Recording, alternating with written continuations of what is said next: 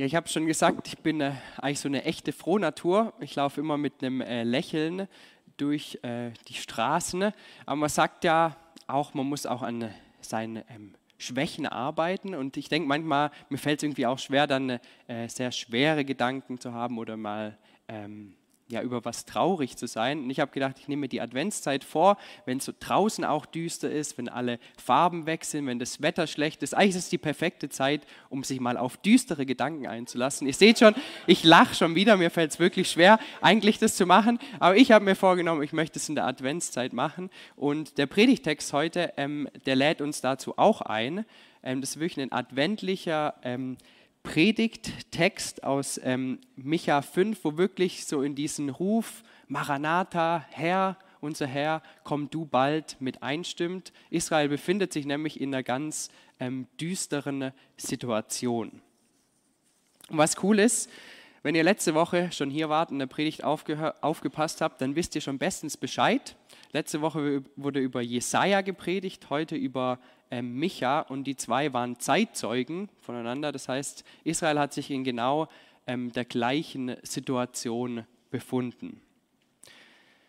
Man hatte eigentlich lange eine sehr große Blütezeit erlebt in Israel und hat gedacht, eigentlich kann es nur noch besser werden. Und dann kam es genau anders. Es wurde immer schlimmer, nämlich das assyrische Reich ist sozusagen aufgekommen und wirklich das Dunkel, könnte man sagen, ist über Israel hergebrochen. Erst ist das Nordreich zusammengefallen, wurde ins Exil geschafft, deportiert und eigentlich war es inexistent. Und parallel ist das Gleiche im Südreich in Israel ähm, vor sich gegangen. Man hatte angefangen, auch den Tempel zu einem Götzentempel umzuwandeln. Und dann kam der König Hiskia. Und mit ihm kam eigentlich wieder ein bisschen Hoffnung auf. Es war ein gottesfürchtiger Mann, der auch vieles, was davor schiefgelaufen ist, wieder umgekehrt hat. Und wer jetzt gedacht hat, okay, jetzt geht es wieder aufwärts mit Israel, das war leider nicht der Fall. Unter Hiskia wurde eigentlich das Südreich komplett erobert. Alle großen Städte wurden von den Assyrern nach und nach eingenommen und am Ende war es eigentlich kein richtiges Reich mehr, sondern eine Stadt nur noch Jerusalem war übrig, so als der Fels in der Brandung. Und auch von Hiskia als König zu reden, eigentlich war er mehr noch ein Statthalter ganz am Ende. Und ich finde das Coole, ähm, dass die Bibel ein historisches Buch ist und es auch historische Tatsachen gibt. Und gerade zu unserem Predigtext ähm, finden wir hier so einen Tonprisma, gerade um die Zeit rum. Und da haben die Assyrer haben aufgeschrieben, wie sie glorreich ähm, das Südreich von, Jerusalem, äh, von Israel erobert haben. Und ihr König, der Sanherib, der hat das folgendermaßen beschrieben, wie es ihm mit den Israeliten ergangen ist, beziehungsweise wie er Hiskia da eingesperrt hat. Er schreibt, in ihn, Hiskia von Juda selbst, schloss sich gleich einem Käfigvogel in Jerusalem seine Resistenz ein. Also das war die Lage von äh, den Israeliten und dieser König war sich sicher, man würde jetzt auch noch Jerusalem erobern. Eigentlich war der Untergang, war man dem Untergang geweiht. 180.000 Truppen oder mehr standen vor den Toren, Toren von Jerusalem. Es war wirklich so eine ganz düstere Situation, eine Hoffnungslosigkeit und Machtlosigkeit vom Volk. Und genau in die Situation spricht Micha die Prophetie hinein aus Micha 5 und er beschreibt gerade im Vers davor, in Micha 14, genau die Situation. Er spricht zu den Israeliten, zeig nun deine Trauer, du an traurige Zeiten gewöhnte Stadt. Die Feinde haben einen, Be einen Belagerungswall gegen uns aufgeworfen und sie schlagen dem Richter Israels mit einem Stock ins Gesicht. Ja, ihr König Hiskia ist wie so ein Vogel im Käfig. Er ist eigentlich schon ein geschlagener Mann. Er ist nicht mehr der Richter mit dem Richterstab selber in der Hand, sondern die Assyrer haben das Volk, haben diesen König gedemütigt. Sie machen sich lustig über ihn, dass er eigentlich nichts mehr gegen sie in der Hand hat. Man könnte sagen, die Situation, in der sich Israel befindet, ist Survival of the Fittest ähm, Überleben des Stärkeren. Da kommt dieses starke Assyrien und das überrennt Jerusalem und die sind, oder die Israeliten und sie sind dem nicht gewappnet. Survival of the fittest. Überleben des Stärksten. Und der Micha als Prophet, der schrickt davor nicht zurück, den Israeliten ihre Situation wirklich nochmal vor Augen zu führen. Er zeigt, sagt ihnen, zeigt eure Trauer. Ihr dürft bestürzt sein darüber, was hier gerade passiert ist, wirklich was Schlimmes, was Düsteres. Zeigt eure Trauer. Ja, wo sind äh, in jetzt in der Adventszeit, wenn es draußen dunkel ist, wo sind unsere düsteren Gedanken? Worüber machen wir uns Sorgen? Wo trauern wir drüber? Weil dieses Gesetz des Stärkeren, Survival of the Fittest, ich glaube, das gilt nicht nur in der Pflanzen- und Naturwelt, sondern es gilt wirklich auch bei uns Menschen. Wir können ins Weltgeschehen schauen. Wir sehen den Krieg in der Ukraine oder wir sehen die Situation in Iran oder in Katar und wir merken als Menschen, wir sitzen irgendwie nicht am längeren Hebel, sondern am kürzeren. Wir können aber auch an, auf unser eigenes Leben schauen und ich finde zwei Sachen immer wieder ganz brutal. Das eine ist Krankheit, wo wir merken, plötzlich überfällt uns was und wir sind nicht diejenigen, die fitter sind, die sozusagen die stärksten sind, sondern es überfällt uns und überkommt uns. Und das andere ist in zwischenmenschlichen Beziehungen. Man erlebt so oft, dass man eigentlich sagt, ich bin ein guter Mensch und sozusagen auch liebevoll anderen Menschen begegnet. Und dann gibt es irgendjemand, der hat ein Problem mit einem. Man kann es sich nicht erklären. Vielleicht ein Chef, vielleicht auch ein Kollege, ein Verwandter. Und man wird einfach machtlos und man fragt sich, ja, was kann ich denn in dieser Situation machen? Und ich lade euch ein, heute Morgen und wirklich in der ganzen Adventszeit auch sich diese Sachen vor Augen zu führen, wo man sagt, doch, da bin ich machtlos, da ist irgendwie ja, die Dunkelheit über mich hereingebrochen. Zeigt eure Trauer. Aber was wäre der christliche Glauben ohne die Hoffnung? Und genau das macht auch der Micha. Er spricht dann in Micha 5 diese adventliche Botschaft dem Volk Israel, wo alles um sie herum düster ist, zu. Und wir möchten die gemeinsam lesen. Micha 5, die Verse 1 bis 5. Du Bethlehem, Ephrata, bist zwar zu klein, um unter die großen Städte Judas gerechnet zu werden Dennoch wird aus dir einer kommen, der über Israel herrschen soll. Seine Herkunft reicht in ferne Vergangenheit zurück, ja bis in die Urzeit. Er lässt sein Volk in die Hände seiner Feinde fallen, bis die, die ein Kind bekommen soll, geboren hat. Dann aber wird auch der Rest des Volkes zu den übrigen Israeliten zurückkehren. Er wird sich als Hirte um seine Herde kümmern und wird sie in der Kraft des Herrn und in der Hoheit des Namens seines Gottes weiden. Zu dieser Zeit wird sein Volk sicher wohnen und er wird von allen Völkern der Erde hoch geehrt werden. Und er wird der Frieden sein. Wenn die Assyrer unser Land überfallen und in unsere Burgen eindringen, werden wir sieben Heerführer und acht fürstliche Männer gegen sie aufstellen. Wenn ihre Zeit gekommen ist, werden, werden sie Assyrien und das Land Nimrods im Kampf besiegen. Unser König wird uns von den Assyrern befreien, wenn sie in unser Land eindringen und unsere Grenzen überschreiten. Micha stellt dieser hoffnungslosen Situation von äh, Survival of the Fittest die hoffnungsvolle Advents Botschaft gegenüber, dass dann ein Mann aus Bethlehem kommen wird. Ein Mann, der alles auf den Kopf stellen wird. Und man könnte sagen, die Botschaft von diesem Mann ist nicht Survival of the Fittest, sondern eben Arrival of the Fittest, die Ankunft des Stärksten. Ankunft des Stärksten und des Mächtigsten. Dieser Machtlosigkeit vom Volk stellt Micha die Mächtigkeit und die Vollmacht und die Stärke von diesem Messias, diesem Mann aus Bethlehem gegenüber. Dieser Mann aus Bethlehem, wenn man sich die Beschreibung anschaut, ist eigentlich genau das Gegenteil von dem jetzigen König von Hiskia, der ganz arm dasteht. Und Micha beginnt diesen Mann zu beschreiben und eigentlich für die Israeliten hört sich das besser an, als man überhaupt glauben kann. Er ist jemand, der sich um das Volk kümmern soll. Er soll das Volk weiden mit Fürsorge. Und er tut das Ganze in der Kraft Gottes, nicht in Schwachheit, sondern in Kraft. Er ist von Gott persönlich ausgesandt und befähigt. Und er soll endlich dafür sorgen, dass Israel in Sicherheit wohnt.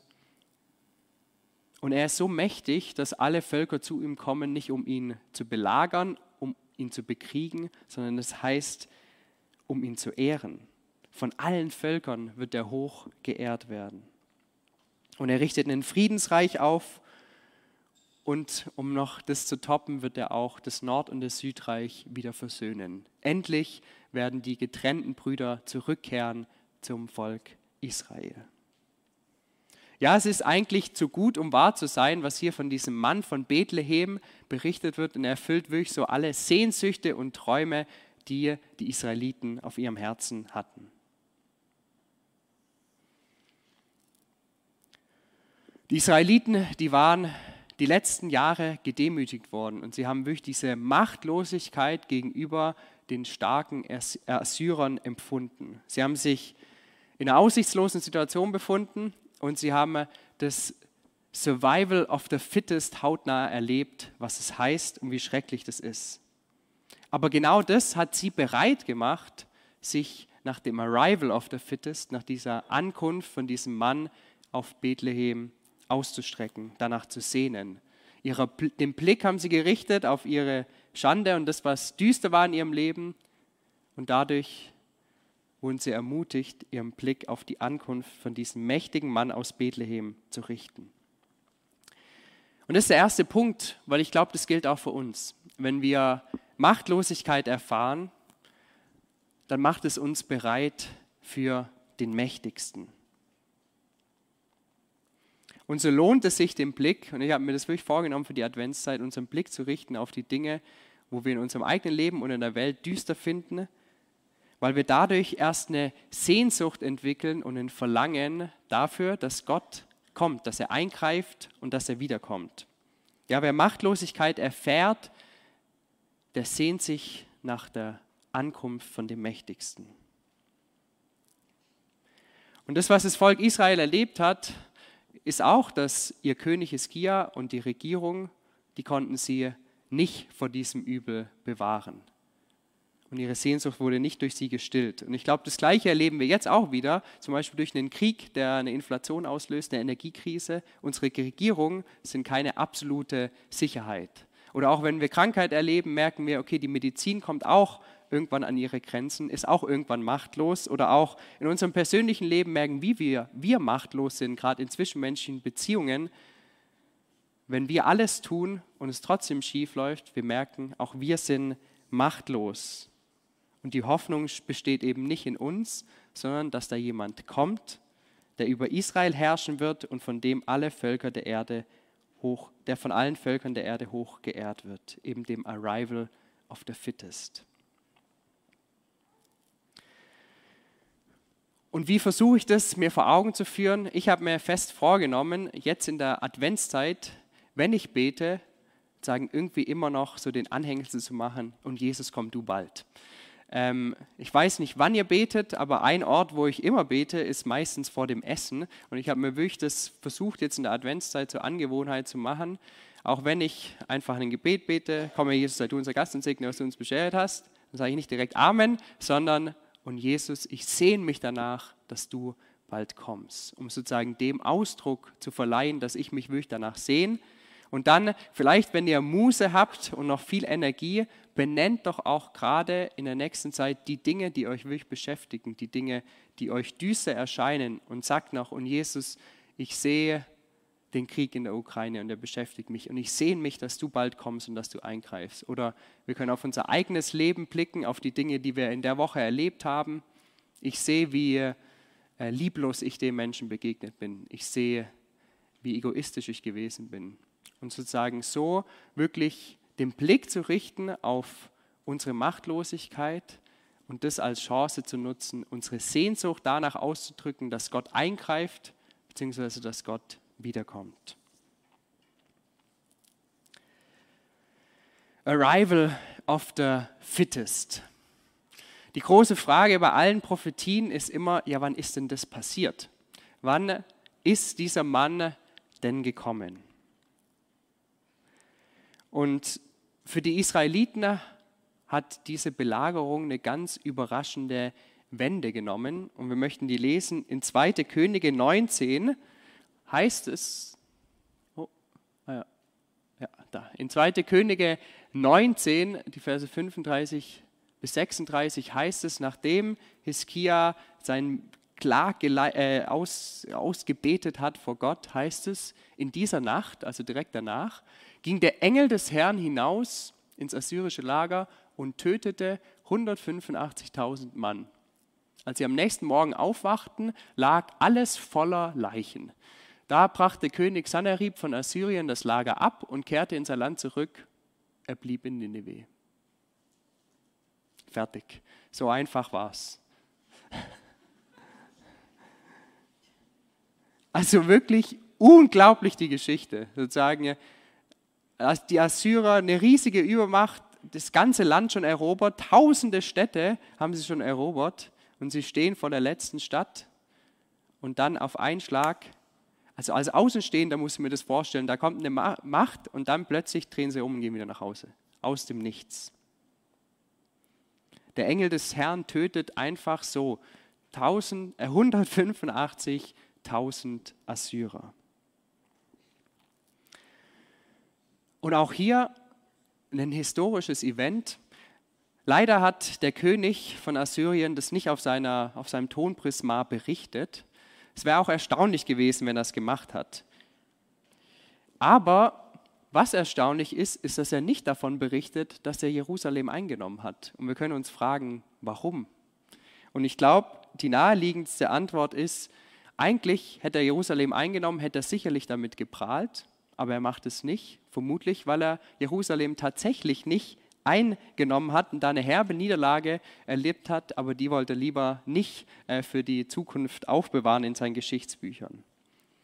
Und das Spannende ist, hinzu kommt auch noch, dass dieser König von Assyrien, der Sanherib, der hat nachher noch 20 Jahre regiert und gelebt, aber er ist, nachdem er viele Feldzüge gemacht hat, nie wieder in den Südwesten vorgedrungen und ist immer oben im Norden im Mesopotamischen Reich und in seiner Region geblieben, hat da noch gekämpft, aber ist nie wieder, hat sich nie wieder in äh, irgendwelche Regionen im Süden getragen, gewagt. Und ich denke mal, vermutlich, weil seine Armee auf einen Schlag dezimiert wurde, er, und er irgendwie gemerkt hat, für diesen Gott da von Israel, vor dem muss ich Respekt haben, gegen den habe ich nichts zu tun. Und so ist diese Rettung, die Israel erfahren hat, dass Gott gekommen ist und auf einen Schlag alles verändert hat, historisch wirklich plausibel. Israel hofft auf das Unmögliche. Hiskia betet und bittet Gott, dass er eingreift, bekommt den Zuspruch von Micha, auch von Jesaja, dass Rettung kommen wird und er erlebt es. Und er erlebt diese wundersame und historische Rettung Gottes. Und das ist der zweite Punkt, dass wer auf Gott wartet, auf ihn vertraut, der erlebt Historisches. Historische Momente und wirklich auch schon jetzt. Aber für Israel war in dem Moment noch nicht alles erfüllt. Rettung kam, aber dieser Mann aus Bethlehem ist irgendwie nicht aufgetaucht.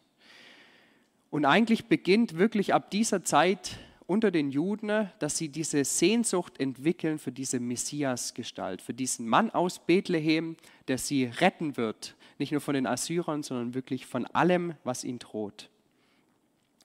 Und ich finde es ganz spannend, dass wir gerade in den Weihnachtsgeschichten, vor allem im Matthäusevangelium, davon lesen, wie genau auf Micha 5 Bezug genommen wird. Da kommen die Weisen aus dem Morgenland zum Herodes und sagen, ah, bei dir wird übrigens ein König geboren, ein König der Juden. Und wo ist er denn? Herodes ist ganz schockiert und sagt, okay, jetzt muss ich alle meine Expertise zusammenholen. Er holt alle Schriftgelehrten, alle hohen Priester zusammen und fragt sie, wo kommt denn dieser König der Juden zur Welt? Und die Antwort ist in Bethlehem. Denn so hat der Prophet geschrieben und dann wird Micha 5 zitiert. Also genau dieser Vers, war für die Juden damals schon die Hoffnung auf diesen Mann aus Bethlehem, wurde in diesem Vers ausgedrückt. Und genauso kommt es auch. Der Mann aus Bethlehem ist Jesus Christus. Er wird geboren in Bethlehem. Er richtet sein Reich auf. Und so viele Dinge, die wir hier lesen, treffen so gut auf ihn zu, dass er derjenige ist, der schon von Ewigkeit und von Urzeiten seine Herkunft hat. Genauso wie Jesus, der wahrer Gott und wahrer Mensch war und wirklich von Ewigkeit her der Sohn Gottes ist. Und auch wieder geschieht dieses Eingreifen und das Kommen von Gott größer und unerwarteter, als das Volk Israel gedacht hatte. Denn dieser mächtige Mann aus Bethlehem, der kommt nicht in Macht, sondern er kommt in Armut. Er wird geboren als machtloses Baby in der Krippe. In dem Bethlehem, wo es heißt, du bist zu klein, um unter die großen Städte Judas gerichtet, äh, gerechnet zu werden. Und er tut genau das, um unsere Machtlosigkeit zu überwinden. Um unsere Machtlosigkeit zu überwinden, nimmt Jesus sie erstmal an. Der mächtige König wird ein machtloses Baby, ein machtloser Mensch. Und nicht nur das, er trägt auch unsere Machtlosigkeit ans Kreuz. Und am Kreuz wird er verspottet und verhöhnt, eigentlich so wie der König Hiskia. Wie der König Hiskia wird er geschlagen mit einer Rute, er wird verspottet und gedemütigt, eingesperrt wie in einem Käfig. Die ganz berühmte Vorhersage aus Jesaja 53 passt so gut. Und wir dachten, er wäre von Gott geächtet, geschlagen und erniedrigt. Doch wegen unserer Vergehen wurde er durchbohrt, wegen unserer Übertretungen zerschlagen. Er wurde gestraft, damit wir Frieden haben. Durch seine Wunden wurden wir geheilt. Und so nimmt Jesus diese Machtlosigkeit an und er überwindet sie. Und er überwindet unseren größten Feind, unsere Unzulänglichkeit, unsere Sünden, unser Getrenntsein von Gott. Die Welt ist düster, aber vor allem auch unser Herz ist düster. Auch an uns gehen Sachen äh, einfach vorbei. Wir sind lieblos. Wir wollen Gott gar nicht verstehen, aber Jesus nimmt diese Dunkelheit auf sich. Er nimmt diese Dunkelheit vor allem mit in den Tod, um dann in Herrlichkeit und in Licht aufzuerstehen und wirklich Licht in das Dunkel zu bringen. Und so macht er uns durch den Glauben an ihn mächtig. Nicht, weil wir in diesem Kampf von Survival of the Fittest, wer ist der Stärkste, überlebt haben, sondern weil wir in diesem Kampf gemerkt haben, dass wir machtlos sind und unsere Machtlosigkeit ihm hingelegt haben und Jesus sie für uns überwunden hat. Und so kann jeder von uns, der glaubt, wirklich Historisches erleben, und zwar durch die Ankunft, durch das Arrival von Jesus in unserem Herzen, wenn er unsere Machtlosigkeit überwindet für uns. Aber das Ganze, dass Jesus unsere Machtlosigkeit überwindet, uns Hoffnung gibt, ist nur möglich, weil das, was er getan hat, ein historisches Event war. Und ich finde es so genial, gerade auch bei alttestamentlichen Prophetien, wie wir sehen können, dass Gottes Wort wahr ist und das, was Gott sagt, wirklich eintrifft. Ich finde es verrückt, wenn wir uns überlegen, Gott hat damals zu Micha vor 700 Jahren hat er gesagt, dieser Jesus wird in Bethlehem zur Welt kommen. Hätte er irgendwie gesagt, er wird in Jerusalem zur Welt kommen, das wäre nicht so spektakulär gewesen, das wäre wahrscheinlich gewesen. Aber in diesem Bethlehem, das eigentlich zu klein ist, das so klein ist, dass es nicht mal zu den größten Städten gezählt wird, das wusste Gott schon, genau da wird Jesus zur Welt kommen. Und ich glaube, dass Micha, als er das gesagt hat, der hat das vermutlich auf irgendeine Art und Weise hat ihm Gott das gesagt und er hat es hingeschrieben, aber er wusste vermutlich nicht wirklich, was er da sagt. Vielleicht hat er noch gedacht, ah ja, stimmt, David kam auch aus Bethlehem, vielleicht gibt es da irgendwie eine Verbindung. Aber niemals hätte Micha ahnen können, dass Gott selber seinen Sohn sendet und in dieser winzigen Stadt geboren wird. Aber genau so ist es passiert. Und Gott hat es genau gewusst. Und wir können auf sein Wort vertrauen. Und 700 Jahre später, genauso wie Micha gesagt hat, tritt dieses historische Ereignis ein, Gott wird Mensch. Und so zeigt uns diese Prophetie in Micha, dass sich es lohnt, auf Gott zu warten. Die Israeliten haben damals gewartet und sie haben erlebt, wie Gott direkt in dem Moment eingegriffen hat. Aber die Stelle zeigt uns auch, dass Gott manchmal direkt eingreift, aber manchmal müssen wir eben auch 700 Jahre oder mehr warten.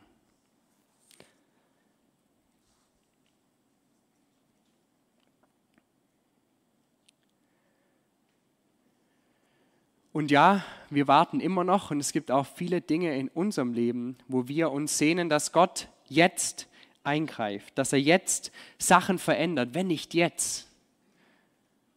Aber dann gibt es auch Dinge, wo wir sagen müssen, ja, vielleicht greift Gott erst ein, wenn er wiederkommt. Wir warten schon mehr als ähm, 700 Jahre, aber wir können uns genauso sicher sein, so wie Gott damals eingegriffen hat und Historisches bewirkt hat, wie er damals eingegriffen hat, als Jesus Mensch wurde und Historisches bewirkt hat, wird er auch in der Zukunft Historisches bewirken und er wird auf historische und wundersame Art und Weise wiederkommen und das ist unsere Hoffnung. Und so ist das Fazit, wenn wir auf Gott warten, dann erleben wir Historisches. Entweder jetzt oder in Zukunft, wenn Jesus wiederkommt. Und es bewahrt uns davor, vielleicht zu schnell zu erwarten, dass jetzt und alles sofort passiert, aber es gibt uns vor allem Hoffnung und hilft uns nicht in Verzweiflung zu geraten. Keine Vertröstung einfach auf den Himmel, sondern wirklich eine echte Hoffnung, dass Gott eingreifen wird. Und wie sieht es konkret aus? Wie kann es konkret aussehen, auf Gott zu warten, auf ihn warten zu müssen, aber dann vielleicht doch auch jetzt schon sein wundersames Eingreifen zu erleben? Und ich will euch eine Geschichte erzählen, aber weil es nicht meine Geschichte ist, sondern die Geschichte von meiner Mutter, darf ich jetzt meine Mutter nach vorne bitten und sie will euch eine Geschichte erzählen und ein Zeugnis geben, genau von dem, dass man manchmal warten muss, aber Gott dann auf wundersame Art und Weise eingreift. Es war vor einige Jahre. Ähm, wir leben im Haus, wo wir eine total gute Hausgemeinschaft haben. Und ähm, wir haben, sind mit allen Nachbarn total gut auskommen. Aber dann habe ich mich dafür eingesetzt, dass unsere Straße zur Spielstraße wird. Und daraufhin ähm, gab es Leute in meinem Haus, zwei genau gesagt, zwei Familien, die gesagt haben, jetzt haben wir einen Judas im Haus. Wir wollen keine Spielstraße und jetzt setzt sich auch eine, eine von uns der, im Haus dafür ein. Das hatte zur Folge, dass die mich nimmer gegrüßt haben, auch unsere Kinder nimmer gegrüßt haben. Ähm, und mir war schlagartig im Kopf, okay, Jesus hat gesagt, wir sollen unsere Feinde lieben. Und das war nicht einfach. Also ich bin an, dem, an, die, an der Treppe vorbeigelaufen und mir hat es den Hals zugeschnürt. Die haben angedroht, sie tun unsere Kinder was. Und jetzt soll ich die Feinde lieben. Steht da, ja. Und ich habe wirklich jahrelang haben wir für diese Familie gebetet. Das hat sich nicht sofort erledigt. Die haben uns nicht gegrüßt. Ich habe oft versucht, sie zu grüßen kam nichts zurück. Manchmal habe ich es auch nicht hingekriegt und habe sie auch nicht grüßt, muss ich euch ehrlich sagen. Wir haben uns nur daran, ich hab, also ich habe mich nur daran festgehalten, Gott hat gesagt, wir sollen unsere Feinde lieben. Jetzt mache ich das. Aber es, aber es war immer wieder eine Überwindung, das zu machen. Und dann war ich in der Wohnung und höre einen brutalen Schlag in der Wohnung unter uns. Ich habe gedacht, was ist denn da jetzt passiert? Bin runter und habe geklingelt, ist nichts passiert, habe an die Tür geklopft und dann hat der Mann gesagt, ich bin gestürzt, ich, ich, ich habe totale Schmerzen, ich kann nicht mehr aufstehen. Und ähm, ich wusste, dass eine andere Frau im, im Haus den Schlüssel hat, habe aufgeschlossen, Notarzt und so weiter. Und ein paar Tage später treffe ich seine Frau im Flur und dann sagt sie zu mir, vielen Dank, dass Sie mir äh, meinem Mann geholfen haben und das Kriegsbeil, das begraben wir jetzt auch mal. Und seitdem ist wieder Frieden im Haus und wir haben wieder Kontakt miteinander aber es hat ziemlich lang gedauert.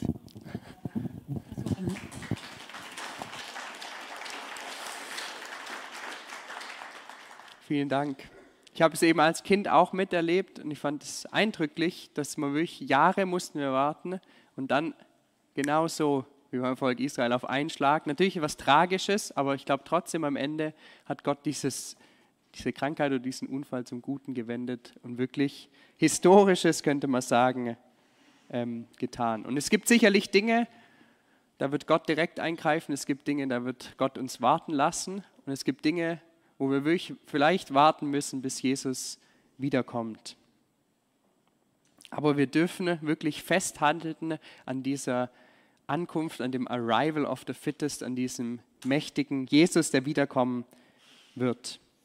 Und lasst uns wirklich in der nächsten Zeit diese Situationen annehmen, wo wir uns machtlos fühlen und wirklich als Chance nutzen zu sagen, okay, ich möchte mich jetzt ganz bewusst auf Jesus ausrichten und ihm das hinlegen. Wirklich vielleicht beim Mittagessen, beim kurzen Gebet einfach sagen, Jesus, komm du bald wieder. Jesus, greif du ein. Und das immer mit der Erwartung, dass Gott eingreift, ob jetzt oder in 700 plus Jahren. Was wir sicher wissen können, ist, dass Gott mit uns Historisches vorhat. Amen.